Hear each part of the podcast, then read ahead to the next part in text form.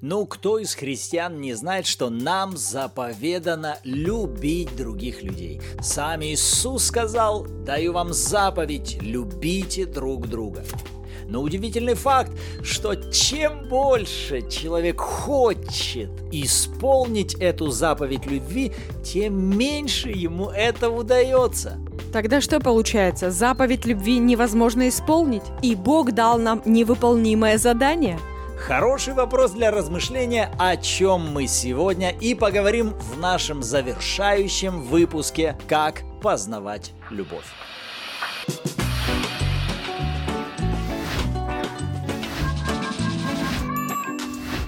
Всем привет! Вы на канале Рим. С вами Андреевы Руслан и Ирина. И это подкаст «Библия. Читаем вместе». В девяти прежних выпусках мы с вами рассматривали больше вопрос наших вертикальных взаимоотношений любви. В частности, мы рассматривали с вами Бога, который нас любит, который сам есть любовь, и насколько нам с вами важно научиться принимать его любовь. Сегодня же мы больше коснемся вопроса горизонтальных взаимоотношений и того, к чему неоднократно призывает нас Священное Писание. Быть теми, кто любит ближнего своего. И это достаточно таки популярная тема в христианском мире.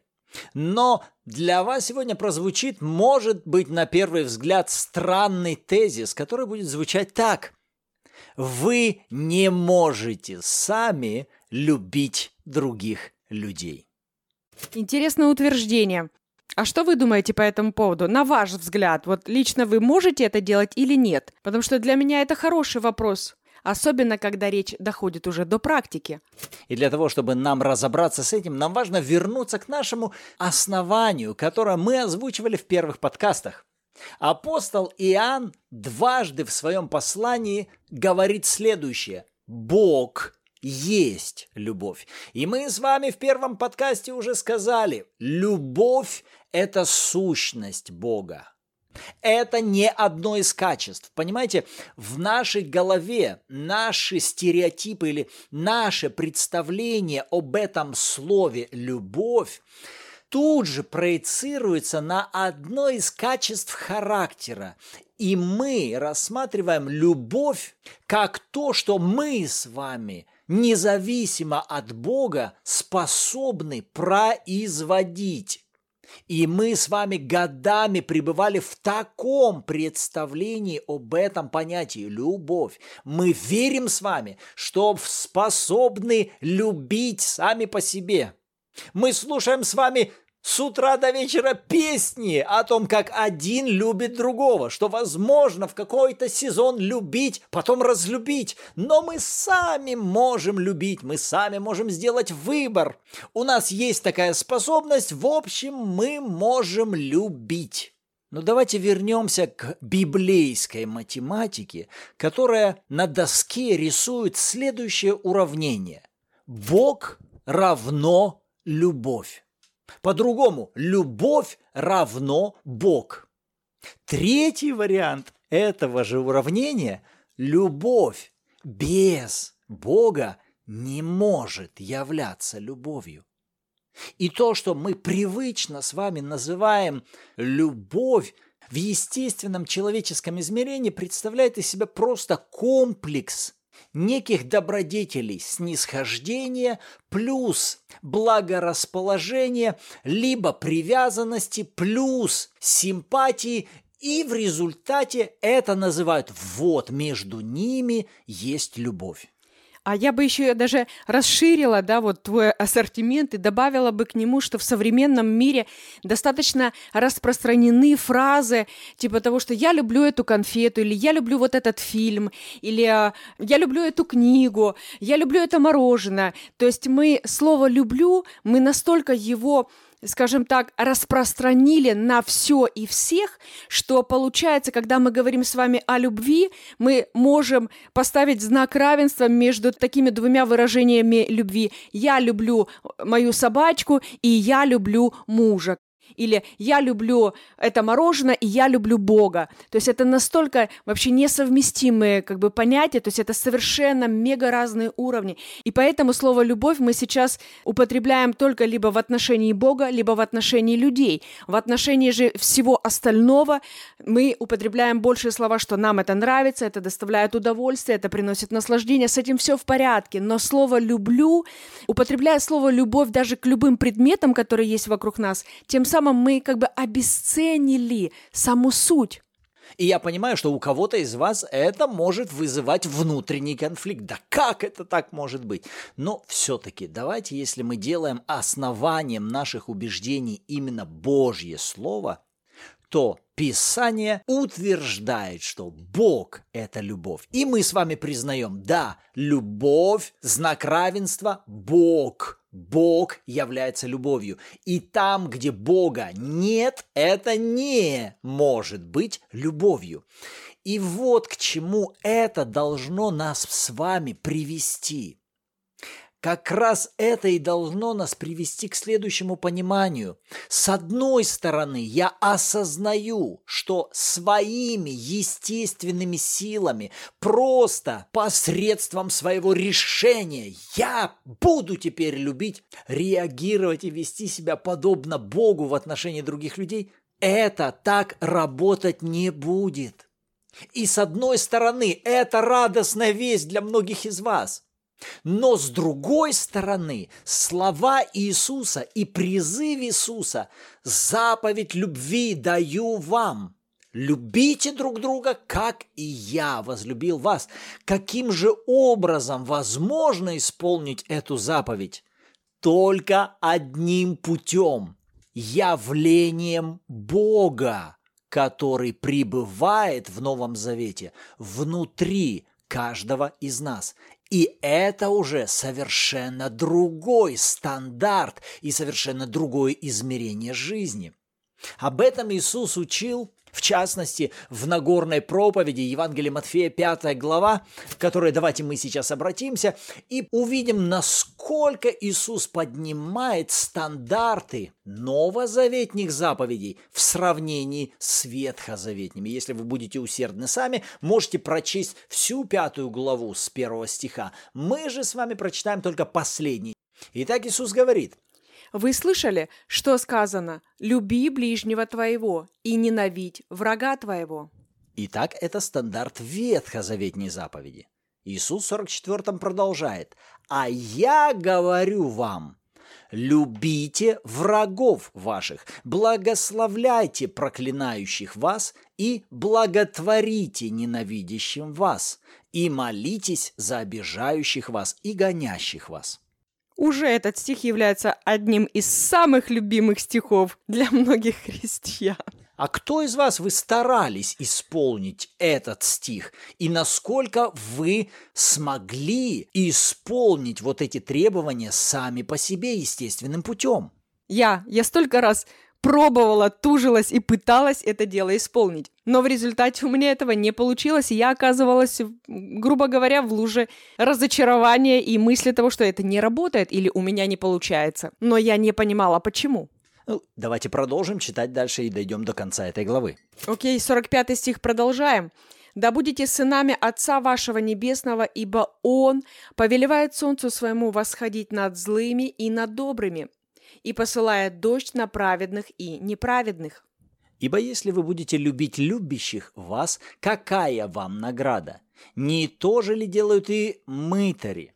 А если вы приветствуете только братьев ваших, что особенного делаете? Не так же ли поступают и язычники? И вот он, внимание, 48 стих, апогей стандарта Нового Завета. Итак, Будьте совершенны, как совершен Отец ваш Небесный. И долгое время, когда я читал все эти заповеди в Нагорной проповеди, я думал, Господи, как же ж это надо себя прокачать, какую же это надо силу воли иметь, чтобы вот это все исполнить. Боже, Боже, Боже, помоги мне, помоги мне любить врагов моих, помоги мне бы, помоги, помоги мне. Пом... Но, святые, Вот как раз-то в этом и есть наша проблема, что мы думаем, будто нам дано это как приказ и требование на выполнение и достижение этих целей за счет наших естественных ресурсов. В то время, когда Новый Завет говорит о том, что произойдет благодаря жертве Иисуса, вселюсь в них, говорит Бог, и буду обитать в них. Именно явление Бога во плоти, проявление Бога изнутри нас. Только благодаря этому мы с вами можем быть исполнителями. Даже вот этого 48 стиха, быть совершенными, как совершен Отец, любить врагов наших, молиться за проклинающих и гонящих нас, быть способными снисходить, прощать, подставить правую щеку, отдать две рубахи, когда требуют одну.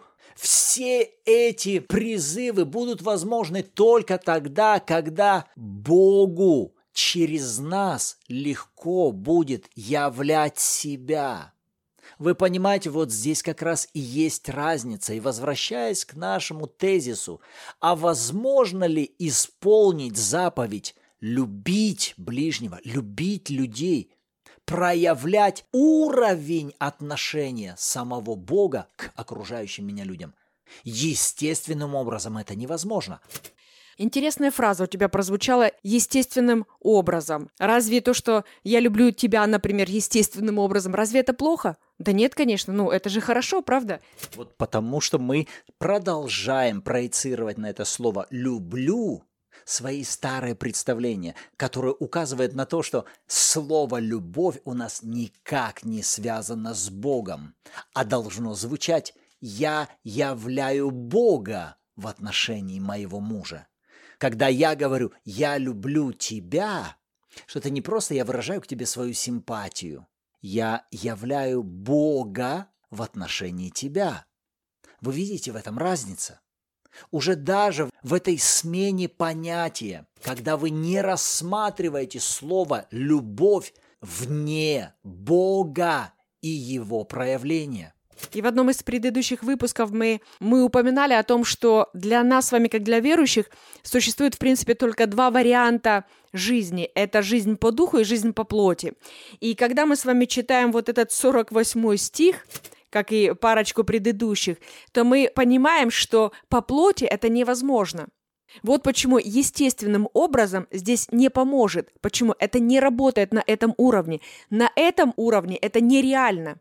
Поэтому если кто-то из вас пытался это сделать, и, и вы так или иначе тоже оказывались в этой луже разочарования, и вы имеете немаленький опыт ошибок, какой-то боли и какого-то опустошения после этого, то это свидетельство только того, что это были попытки больше по плоти, чем по духу. Да, цель была правильная, но путь был не совсем тот. Потому что по плоти мы не можем любить так, как любит нас Бог. Почему? Потому что Бог любит нас по духу. То есть это уровень духа.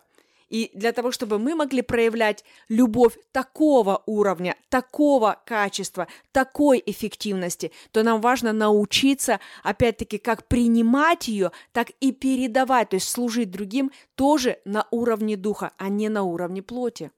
И этим последним выпуском мы не просто хотели привести вас к этому тезису. Все, расслабьтесь, вы все равно не можете исполнить заповедь любви. Нет, мы как раз и хотели привести вас с одной стороны к этому святому разочарованию. Да, я осознаю, что сам по себе я это выполнить не могу. Но в то же самое время я говорю – это легко и это естественно для меня быть человеком, через которого Богу легко являть себя в адрес другого человека, в отношении других людей. И если снова задать вопрос, могу ли я быть исполнителем заповеди любви, могу ли я исполнить вот этот 48 стих и быть таким же совершенным, как и Отец мой Небесный. На это я должен смело сказать верой, да, я могу. И единственная причина почему? Потому что совершенный Бог, исполненный вечной любовью, уже пребывает во мне, он в моем духе, все его качества уже в моем духе. Я способен любить, как любит Бог, я способен являть его качества. Богу легко проявлять себя через меня. Что вы делаете? Вы уже тем самым формируете новый образ мышления. Мышление на основании истины. Это и есть помышление по духу. И уже тогда, когда у вас не будет получаться, вы будете раздражаться или вы будете кому-то отвечать грубо и реагировать как-то неправильно, то вы уже будете давать сами себе правильную оценку. Я поступил так, потому что здесь я проявлялся. Я просто не позволил Богу из моего духа проявить себя в этой ситуации. Кто здесь проявился? Здесь я проявился. Здесь просто моя плоть проявилась. Я не позволил здесь Богу явить себя в адрес этих людей или этого конкретного человека. И теперь, друзья, мы верим, что вы можете видеть разницу в зависимости от того, на каком уровне мы с вами действуем, то есть либо на уровне духа, либо на уровне плоти, мы и имеем с вами соответствующие результаты. И когда мы с вами поступаем по плоти, соответственно, пожинаем до тления, как Писание говорит, то это не повод э, хоронить ваши отношения с Богом или ставить крест на себе, сказать, что я неудачник, у меня ничего не получится. Нет, не принимайте эту ложь от врага. Нет, делаем работу над ошибками, приходим к Господу, Господь, прости, я каюсь, помоги мне понять, где я пропустил, научи меня. Снова погружайтесь в тематику любви, снова рассматривайте, казалось бы, те же самые места Писания, но углубляясь в них, позволяя им не просто быть на уровне вашего разума, но проникать уже в глубины вашего сердца, чтобы это начинало менять ваши отношения. И тогда с каждым разом вам будет легче и легче поступать уже на уровне духа. Поэтому Святой Дух, Он с радостью будет с вами на каждом этом этапе, чтобы помогать, ободрять, поддерживать, направлять и учить нас с вами. А если тема взаимоотношений, тема конфликтов, тема ссор, обид, почему я раздражаюсь на других людей, как мне справиться с моим гневом или как мне справиться с моим непрощением, если эти вопросы для вас актуальны, то более глубже разобраться с каждым из них вам поможет наш курс «Конфликт причины пути решения». Добро пожаловать! Он открыт для вас в свободном доступе. Вы можете перейти по ссылке ниже на наш сайт и ознакомиться с материалами этого курса. Этот материал помог уже многим людям, поэтому верю, он послужит и для вас также. Добро пожаловать! И, кстати, благодаря друзьям и партнерам служения этот курс абсолютно бесплатный. Поэтому мы рады будем видеть каждого из вас среди тех, кто желает расти в любви Божьей и в том, чтобы дарить ее окружающим. Аминь. Вот и подошла к завершению серия выпусков «Как познать любовь». Мы рады были быть с вами на протяжении этих десяти выпусков. И не забывая о нашей доброй практике молитвы и провозглашения веры, давайте возьмем 48 стих и построим нашу молитву благодарения на основании его и наше провозглашение веры. Вот как может звучать молитва благодарения. Господь, я благодарю Тебя за то, что Ты вошел внутрь меня, и Ты пребываешь во мне Духом Своим. Поэтому я могу быть совершенным, как совершен Ты. Тебе легко проявляться через меня, любить через меня, служить через меня. Во имя Иисуса. Аминь. Как это может звучать утверждением веры? Я верю, что я совершен, потому что совершенный Бог Отец пребывает внутри меня. Аминь. А на этом нам пора с вами заканчивать, и давайте поблагодарим Бога в молитве. Отец, спасибо тебе за это время. Мы благодарны тебе за то, что ты поднимаешь с нами эту важную тему, как познавать твою любовь. Мы нуждаемся в тебе, Святой Дух, чтобы ты менял наше мышление и наше сердце. Мы соглашаемся принимать от тебя твои корректировки, и да прославится твое имя через это во имя Иисуса. Аминь. Аминь. Рады были быть сегодня с вами. Верю, в следующих выпусках снова услышимся. И всегда помните, что во Христе вы уже возлюблены и благословенны.